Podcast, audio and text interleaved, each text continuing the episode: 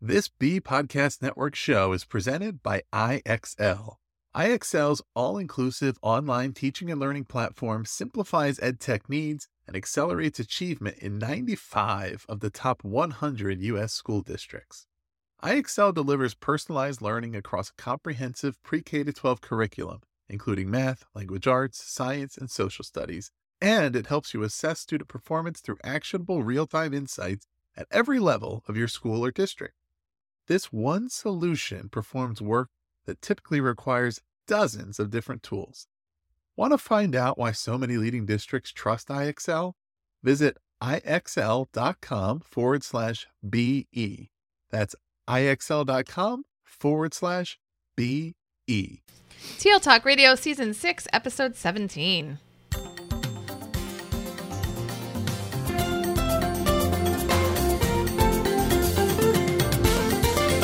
Welcome to Season 6, Episode 17 of TL Talk Radio. I'm Lynn Fuini-Hetten. And I'm Randy Ziegenfuss. Today, we're speaking with Armand Doucet about his new book, Teaching Life.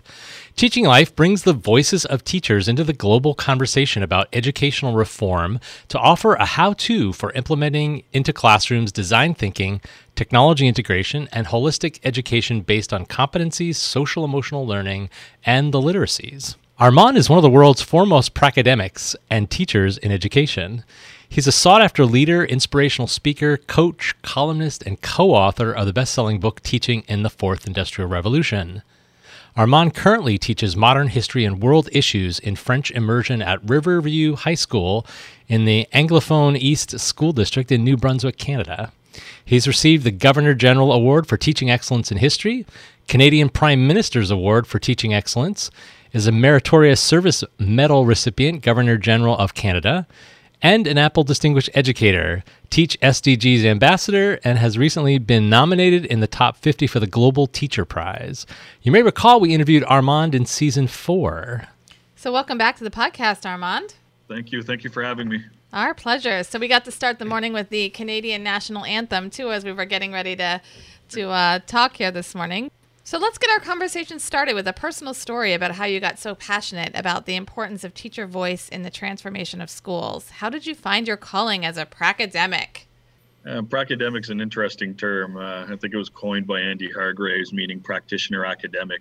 Um, I don't know if I consider myself much of an academic apart from active uh, or action-based research. Uh, but the the more that I get interested in uh, what's happening in the classroom, the more I'm reading, the more I'm reaching out, the more I my network of experts that I can reach to is becoming bigger and bigger, or larger and larger. Um, I think uh, the answer to that question is I've always wanted to affect change in my community.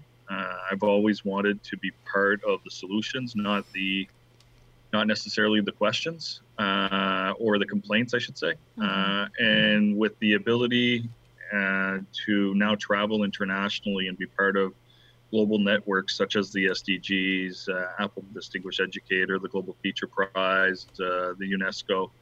It, it, really has given me the opportunity to have a voice on a global platform uh, for teachers. And oftentimes we don't have, uh, we're not in the room where we don't have that voice, uh, and we're not in the room where the decisions are made big Hamilton fan, and oftentimes, uh, or Aaron Burr talks about wanting to be in the room where it happens. And uh, teachers are oftentimes not invited to that discussion when it comes to education. Mm-hmm. So uh, I think it's extremely important to have that voice internationally and locally. Well, and this is a great way to get your voice out there. Thank you. Well, and it, it's a great you're a great role model too mm-hmm. for teachers and and anyone in education this idea that you're constantly inquiring on your practice wanting to be part of that conversation um, and, and sort of embracing that that ownership of that too. I think that's you know obviously a lot of the people think that's a really good you're a really good role model for that. Yeah i mean at the end of the day we're not uh, i always think the room's a lot smarter than i am uh, and it'd be vastly uh, what's what's the word I'm looking for? It, would be wrong of me to not go in humbled and, and understand that I can constantly improve. So I think that's where it comes from. And you're a catalyst in that environment too. You you yeah Uh, well, I'm in service of everyone, right? As a teacher, you're in service of your students. And I, I, think we forget that throughout the education system sometimes. Like school leadership is in service of teachers that are in service of, of students. Our job is to try to connect with them and help them develop their learning and, and develop lifelong learning skills, right? So uh, I, I see that as my prime uh, my prime responsibility is, is, is to be connecting them to their world and connecting them to their learning. Mm-hmm. And you've translated that into uh, a new book. So let's dive into to teaching life here a little bit. And one of your chapters uh, that I found really interesting was this idea of design thinking and its potential to drive change in the system. And so, you know, why do our classrooms need to change? Let's start with that. And then how might this idea of design thinking support that kind of change? Uh, well, first and foremost, I'm not necessarily part of or believe in the neoliberalism sort of narrative of why we need to change. Uh, I think that's driven from edtech uh, in many ways uh, and privatization in education. And obviously, in the US, you've seen a lot of that with uh, what's happening. Uh, I believe education is a public good, uh, and that public education is extremely important for strong, strong democracies, and particularly in this day and age, to be able to, you know, go through a daily life and to be able to critically think and problem solve and and realize what's true and what's not so uh, the reason why I think it needs to pivot a bit more is mostly because of uh, what's happened in our communities. So, if you look over the last 30 or 40 years, our communities have vastly changed. Um, and, I think Cormac Russell says it best uh, at DePaul University, where he talks about the community as part of the education system. But that right now, most of what was happening with the community now falls on the school's doorsteps. And design thinking to me is a opportunity for us to sort of approach it from a okay, how do we reach our students? What do they need? And start with that question. Um, and funny enough, it was driven from conversations with the Teachers Guild, uh, which is the nonprofit wing of IDEO, uh, which is probably the biggest design thinking tank in, in the world. If, mm-hmm. if they're not, they're awfully close to it uh, with David Kelley, who uh, was at Stanford D School, uh, and then created that with Tim Brown and a few other ones, or his brother. Um, so the design thinking aspect to me is about seeing where you are and realizing what question you need to ask to then create and, to then design for your classroom. Um, and every year, every semester, every week, uh, every day, sort of starts with that question and and goes from there. So, one of the questions you've been asking or thinking about is the changing role of the teacher. And um, this is something that Randy and I have been talking a lot about in our other podcast for Shift Your Paradigm as we release agency to learners. Sort of why does a teacher's role need to look different? And you said in your book, teachers must change how we teach and interact with students, shifting our traditional role as the knowledge keeper, transmitter, and instead adopt the merit mantle of guide, chief designer, cultural developer, and leader of a classroom with this nuanced pedagogical practice. So, what advice do you have for school leaders um, as they try to help under teachers understand this shift and the need for the shift? I think it starts with sort of Dennis Shirley's views on uh, pro- what a professional teacher is today. Um, and then as a school leader, I hope you're in a system that has a professional workforce. And by professional workforce, I don't mean they get hired and they get paid to show up in the classroom. I mean that they have the foundational uh, skills, knowledge, competencies, uh, the foundational background to be able to take professional judgment calls. Uh, because in this day and age, with the way the classrooms are sort of set up, you need professionals that can think on their feet, that can pivot when they need to. I, I oftentimes use the example of House, uh, the TV show where it's a doctor who uh, have gone through the traditional, okay, check the list, uh, what could it possibly be, and then they have to think outside the box to try to realize, you know, what's happening with the patient. And I think that's the same for teachers. You know, we all have, you know, sort of a checklist that we can go through at the start, but then after that, you need to be able to be the professional that thinks on the feet and then pivots when he needs to. Uh, and I think most professions are like that as well. You know, air uh, pilots have a, like a 220 uh, checklist before takeoff. Uh, Atul Gawande talks about it in the Checklist Manifesto. Uh, and he actually, Atul Gawande, who's a surgeon, talks about that as well, right? Uh, talks about creating a checklist before they go into surgery and then for them to be able to be professionals and save lives. So to me, it's all about being a professional. Now, my worry nowadays is that we're we have system where privatization plays a big part, and there's a narrative coming into play that also makes the occupation interesting uh, for administration leadership. I'll talk more like at a departmental level because they can hire them for cheaper. Uh, they can hire them out with less uh, training. Uh, they don't have to go through the gauntlet of training that uh, other areas need to. Uh, so if you look at Finland, you need a master's degree to be able to teach. Well, there's some areas in the U.S. where you only need six weeks of training after your bachelor's degree, and then you hmm. can get hired in.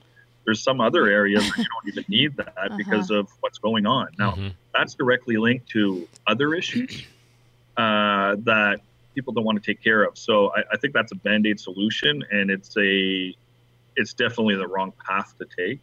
So when when I'm talking about that nuanced approach that you just mentioned, it's really about being able to pick in your toolbox what the right pedagogical practice is for that time because you are a professional. Uh, but you need to invest in your teachers to be able to do that. So, taking some time to really have some conversations and think about what teachers need and um, sort of the big picture that we don't always have teachers at the table to have those conversations. Yeah, and I, I mean, in, in the U.S., you also have a professional development model that's quite different than a lot of places in the world, where you know teachers are, are depending on which state, are, are need to fend for themselves and pay for their own professional development, and, and oftentimes can't afford it, uh, and it's not personalized. So you're you're looking at more systemic, personalized uh, coaching and, and, professional development throughout their career, mm-hmm. uh, and at different stages uh, for them to be able to really uh, do a great job. I mean, sometimes it's content, right? We all know that sometimes we hire a teacher because he's got the background, but you need to fill in a certain space that they might not have the content knowledge. So maybe it's content that they need a bit more work on, but other times it might be. Uh, you know how to create culture or how to reach them in a social emotional way so on and so forth so especially as we're pivoting more towards some of those things that were once done in the community now on our doorsteps and expected to be done by education, uh, which I don't necessarily agree with, but is now expected by education, then we need to also realize that that also needs to come with professional development. Mm-hmm. Uh, you know, you're looking at social emotional learning. Well, what do you do with mental health uh, when somebody has anxiety issues? If you haven't dealt with that before, or uh, reaching them at their zone of proximal development to push them in terms of resiliency. How far can you go? You know, if it's too far, then you break them. If it's just far enough, right? And you know what makes we don't want to break anyone. no, and, and, you know what it makes me think of though is Gene Hackman's Hoosiers. Uh, do you remember that movie? yeah. So yeah. at the start, he talks about, and they don't even touch a basketball. It's just about defense and movement, right? But he knows exactly how far to push him before he needs to pivot into okay let's let's do something else right? And it's the same for teaching right? You need to and that's the art part of the job uh, and it's not something you really you really can teach but you can get mentored in mm-hmm. right? So I, I think that's part of we need to start acknowledging how complicated our job is. Mm-hmm. very complex work. Oh yeah. Do you think though at least here in the states with you know the last 15 years or so of uh, accountability do you think that has sort of deprofessionalized and and taken agency away from teachers and sort of created this culture of just the checklist? Like all you have to do is check things off the list to be the teacher to you know bring up those test scores kinds of things. Has that contributed sure. towards the deprofessionalization or are there other things I think that's definitely contributed to it. I think it's also demoralized the workforce, mm-hmm. uh, and it's also dumbed it down in some ways. Uh, I, I, think that's the best way of saying it, uh, because now you know PLCs, professional learning, uh, or professional uh, learning groups or professional learning mm-hmm. collaboration, mm-hmm. uh, you're now looking at a situation where okay, we're all going to follow this minute by minute and make sure, and that gives the administrator the opportunity so that when the parent comes in, if they haven't done this in the SAT scores, they can showcase, no, we did it at this minute. It's your child's fault. I, I think it's a trust issue, and it becomes a an accountability piece that really comes from uh, business, mm-hmm. uh, manufacturing, uh, you know, efficiency. Mm-hmm. But the reality is they're humans, right? And, and when we talk about the science part, yeah, there's a certain part of that that you can do a checklist. You know, have you gone through uh, the different universal design for learning exercises that might be able to reach them? But at the end of the day, that might still not reach them because maybe they're getting beat up at home uh, maybe they're not eating. Maybe there's a drug issue. Uh, maybe they're getting bullied. And you got to dig down deeper than that to actually reach the learning. Um, I consider it the low hanging fruit for the accountability. Uh, mm-hmm. So, in other words, if it's just test scores, memorization, uh, no real competencies involved in it, meaning critical thinking or problem solving, then yeah, we can do it that way. And it can also be automated. Uh, which is I think why some of that narrative is being discussed is because you can automate it, make it a heck of a lot cheaper. That's sexy for a politician to talk about, right? Mm-hmm. Uh, I'm going to be the person that brings it down from a billion dollars to a hundred million because we're going to automate. Well, the truth is, then you're going to have a very weak community, a very weak society, uh, because everything else is not taken care of, right? So I do think that you're completely spot on that it's demoralized, uh, and it's also uh, gotten to the point now where I think the system needs to be ripped up, uh, particularly the standardized testing and the impact that it has on your classroom, um, and how it's infected the culture, uh, the teaching, the learning, the uh, the perception from parents on what needs to happen. I mean, it, it's it's becoming very toxic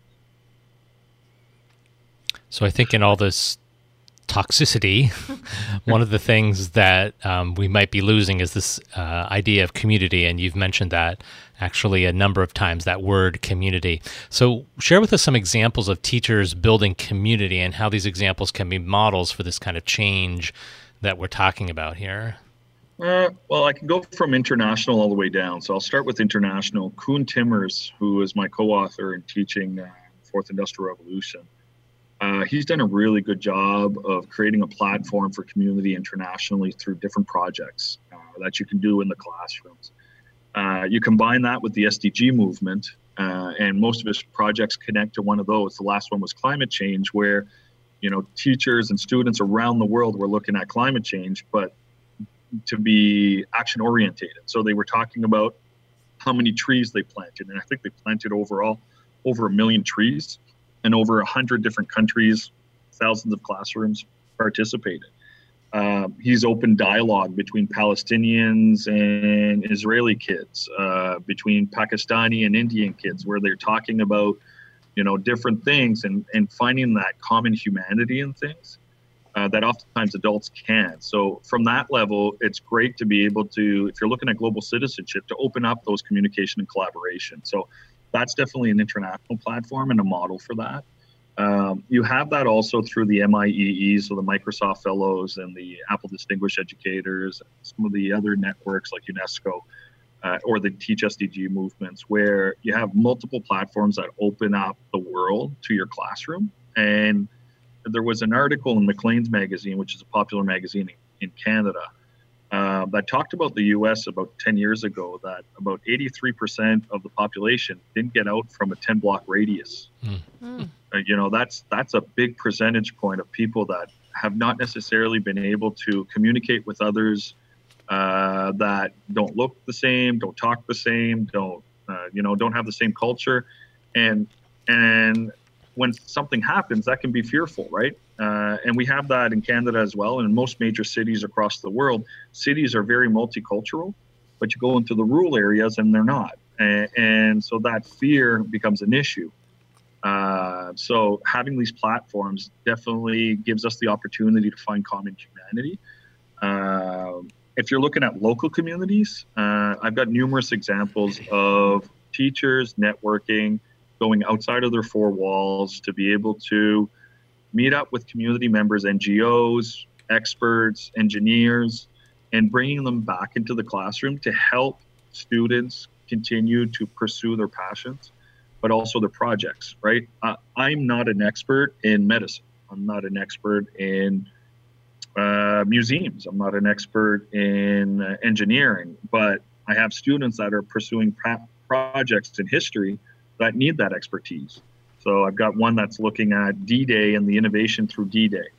Uh, well, there's a bunch of innovation in there, and if you're looking from 1939 to D-Day, uh, particularly when it comes to tanks, the planes, so on and so forth, well, you need an engineer to actually take a look at that and see what the innovation is, and then because they're looking to pivot it, right? So they're looking at, okay, well, what would happen if D-Day was today? What would I need to do uh, from an engineer's perspective, let's say, or um, you know, someone that's looking at politics. Well, why can't we speak with an expert in politics from the university, right? A political science major or the professor, and, and bring him in. So having access to the community is uh, definitely a need as we pivot this way. Mm-hmm. So another one of your chapters focuses on assessment, and um, you shared a little bit that your your learners are working on some pretty different projects. How do you change the assessment narratives in our schools? Meaning, like, what are your thoughts on our our current focus? You mentioned a, a few different things throughout the podcast. Well, I definitely don't have the solution, uh, particularly for the for the U.S. model, and, and depending on which state you're in. Um, the reason for that is I think it's systematic. I think it really needs to go from a system, and you need to look at does the mission and vision align with what's actually happening in the classroom. Uh, I think Ed Catmull says it best when he says, you know, if there's more truth in the hallways than there is in the boardroom, your, your company's got issues. Mm. And I think he's a pretty brilliant man uh, as the president of Pixar, and then I think he's the CEO now of Disney. Uh, so and that's the truth to me as well is that you know assessment is is it for learning um, or is it to help the child understand where he is or she is to be able to take that next step? To me assessment is to find where the zone of proximal development is. Uh, and then to be able to continue to push to, for them to be able to continue to learn. Um, it's about being able to self assess as much as having somebody from the outside. If you look at the great athletes, the great musicians, the great artists, they're very good at self assessing their skills, uh, at self assessing uh, what's happening around them, at how to tweak it to become better.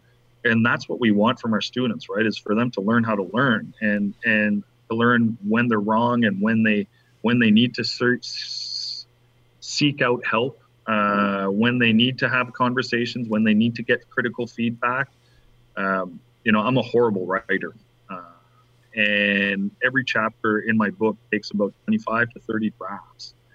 And uh, I know I have a blind spot for that. So I constantly will go get 10, 12, 13 different people looking at chapters. And then it's my job to sort of take all this all this feedback and realize, okay, well, what do I need to do? How do I do it? Which one is key?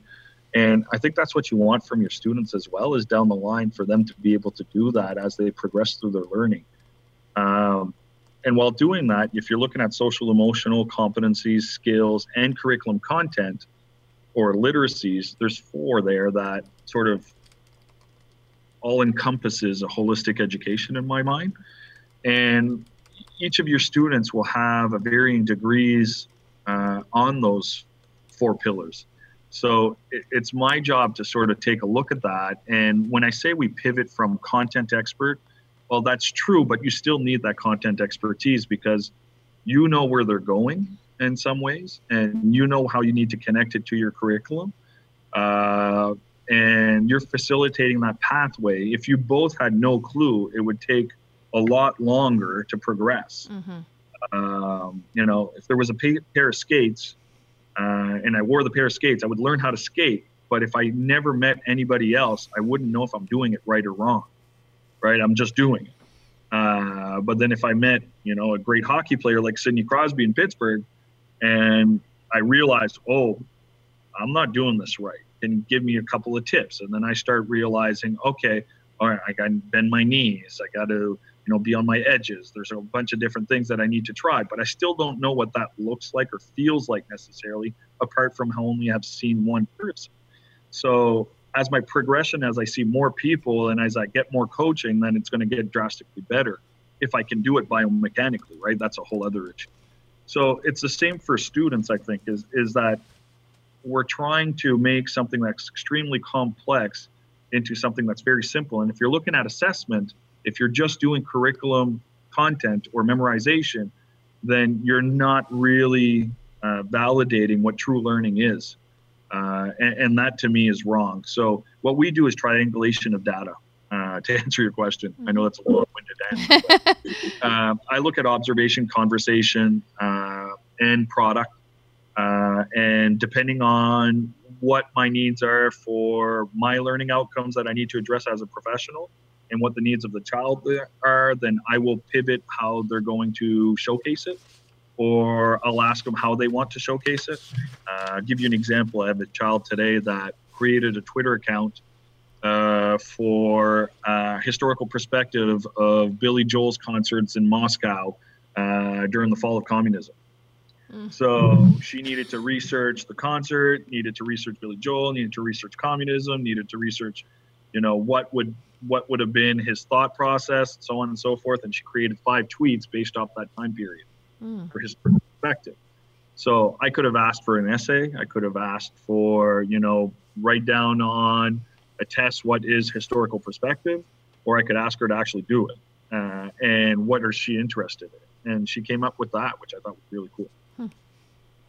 So the the word that uh, is sort of threading through the as you're explaining this in, in my mind is agency. So an assessment too is typically it's done to the student by the teacher. It's sort of a one way kind of thing, and I think you're you're releasing more agency in learners to to not only formatively assess along the way and being being able to, develop that skill because as adults once we release them uh, after their formal education that's a really important skill for them to have and the assessment process can help build that yeah agency is huge right if they don't see where they're going and why, and they don't take ownership of it, then it's not going to work. And uh, I oftentimes, even if we do a unit on World War II, we'll sit down and say, okay, what was important in this? And then they'll come up with a, a lot of different things, and usually they're spot on, right? So when I do give a test, it's usually co-created. Um, and, and when, when it comes to agency, it's about making sure that it, it's meaningful for them, is what it, it goes down to. But also understanding that there's things that they just don't know and things that they don't understand they need to go through. And that sometimes you know that's going to happen. But if we build that trust then then they're going to do it as uh, they're going to do it because they believe that you know you're pointing them in the right direction. Mm-hmm. uh, but you're you're completely spot on agency is a huge part of it so one one curiosity here you the way that you're talking, you're definitely sort of outside. Your thinkings and your actions are definitely outside the sort of the traditional paradigm of school. Have you always been there, or was there some sort of experience, growth thing that that sort of pushed you into this way of thinking, or has it just sort of evolved over time? Uh, I've always been an outside the box kind of guy. Uh, I started coaching at the age of 13. Uh, so I've always sort of toed the line between a public figure and a my personal life, I guess. Uh, and I've always had high morals, high ethics. Uh, so so so for me, it's it's always been sort of that case of uh, trying to develop as much as I can as a community leader uh, and to try to help out others uh, because it really stems from a major social justice background. Both my grandfathers were uh, very influential in our communities up north and, and down south in our province. One was a surgeon pre Medicare in Canada and would offer free Medicare or free health, um, free doctor's visits and free uh, health care uh, before it actually came through in Canada. Uh, and my other one was very much involved in uh, CRTC, the community, and so on. So I come from it honestly. Um, but because I've coached from a young age, classroom management's never really been an issue for me.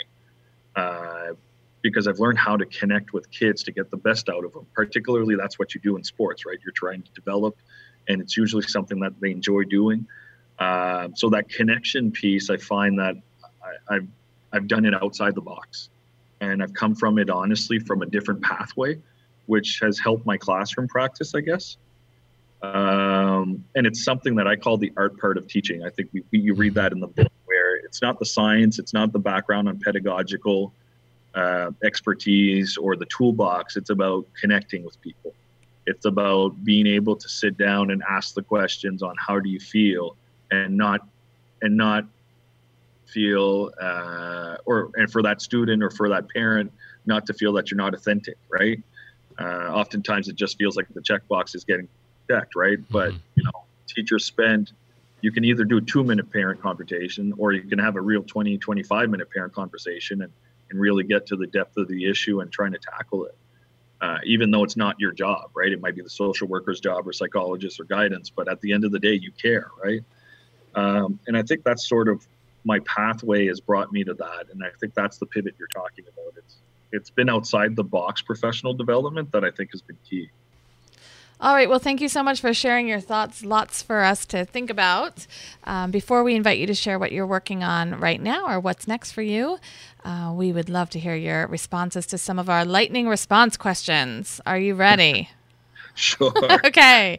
Uh, we added these questions really to help our listeners find more resources that might be of interest to them. Okay. So, who's one expert our listeners should connect with to learn more about teaching and driving change in the classroom? Andy Hargreaves. I would also say Pak Tee Ng's uh, uh, book was excellent. What online resource or person or site do you learn from regularly? I'm a bad uh, example of this because I read a ton and it's all over the place. I really try to get multiple perspectives. Uh, at the moment, uh, I've been looking into coaching. So, how do you coach teachers? Uh, Trista Hollweck uh, Barnett Berry out of South Carolina uh, used to be with, C- well, still is with CTQ, which was an online platform. Those are the major ones that come up to mind. Uh, they are also a group, Jim Knight, John Campbell, mm-hmm. Rachel. Mm-hmm. Uh, they're like a power group in coaching at the moment that I've been yeah. taking a look at. Uh, mostly because we're looking at you know leadership pathways school leadership and teacher leadership in my province and it's something that's really interesting so the last question that we have for you, Armand, is what's new for you? What do you got cooking that you'd like to share with our audience? Uh, well, for the first time in a while, my wife's not pregnant, so uh, so nothing so cooking it's there. Not cook- it's not cooking. uh, but uh, right now, I have. Uh, I just spoke at World Teacher Day for UNESCO in Paris. Uh, so I'm in the process of looking at uh, a couple of TV shows that we are in development. Uh, one for a streaming service, another's documentary uh, for our national chain here in Canada, and I've got a third book in the works, uh, as well as teaching full time in the classroom and just trying to get better every day. Awesome! Every minute of your day is spoken for, huh? Uh, fully is, uh, including trying to get to the gym in the morning to try to keep my health up. Yeah, that's that's a good foundation. You got to keep that going. exactly.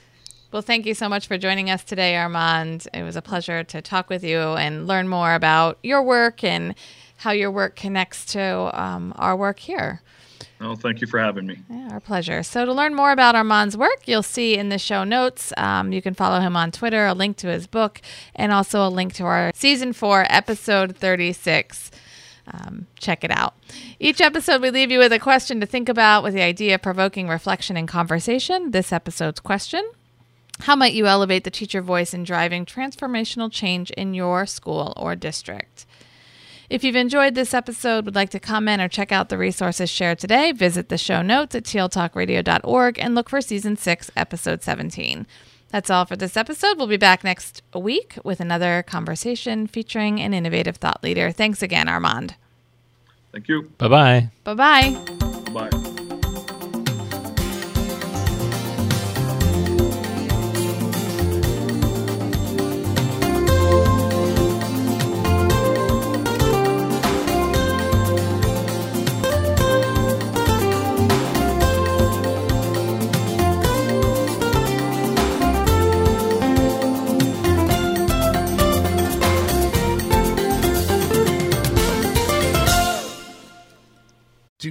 want to simplify your school's technology, save teachers time, and improve students' performance on state assessments? You can do it all, but don't waste another minute. Head straight to ixl.com forward slash BE to learn how IXL's research proven teaching and learning platform can help you achieve all of these goals. That's ixl.com forward slash BE.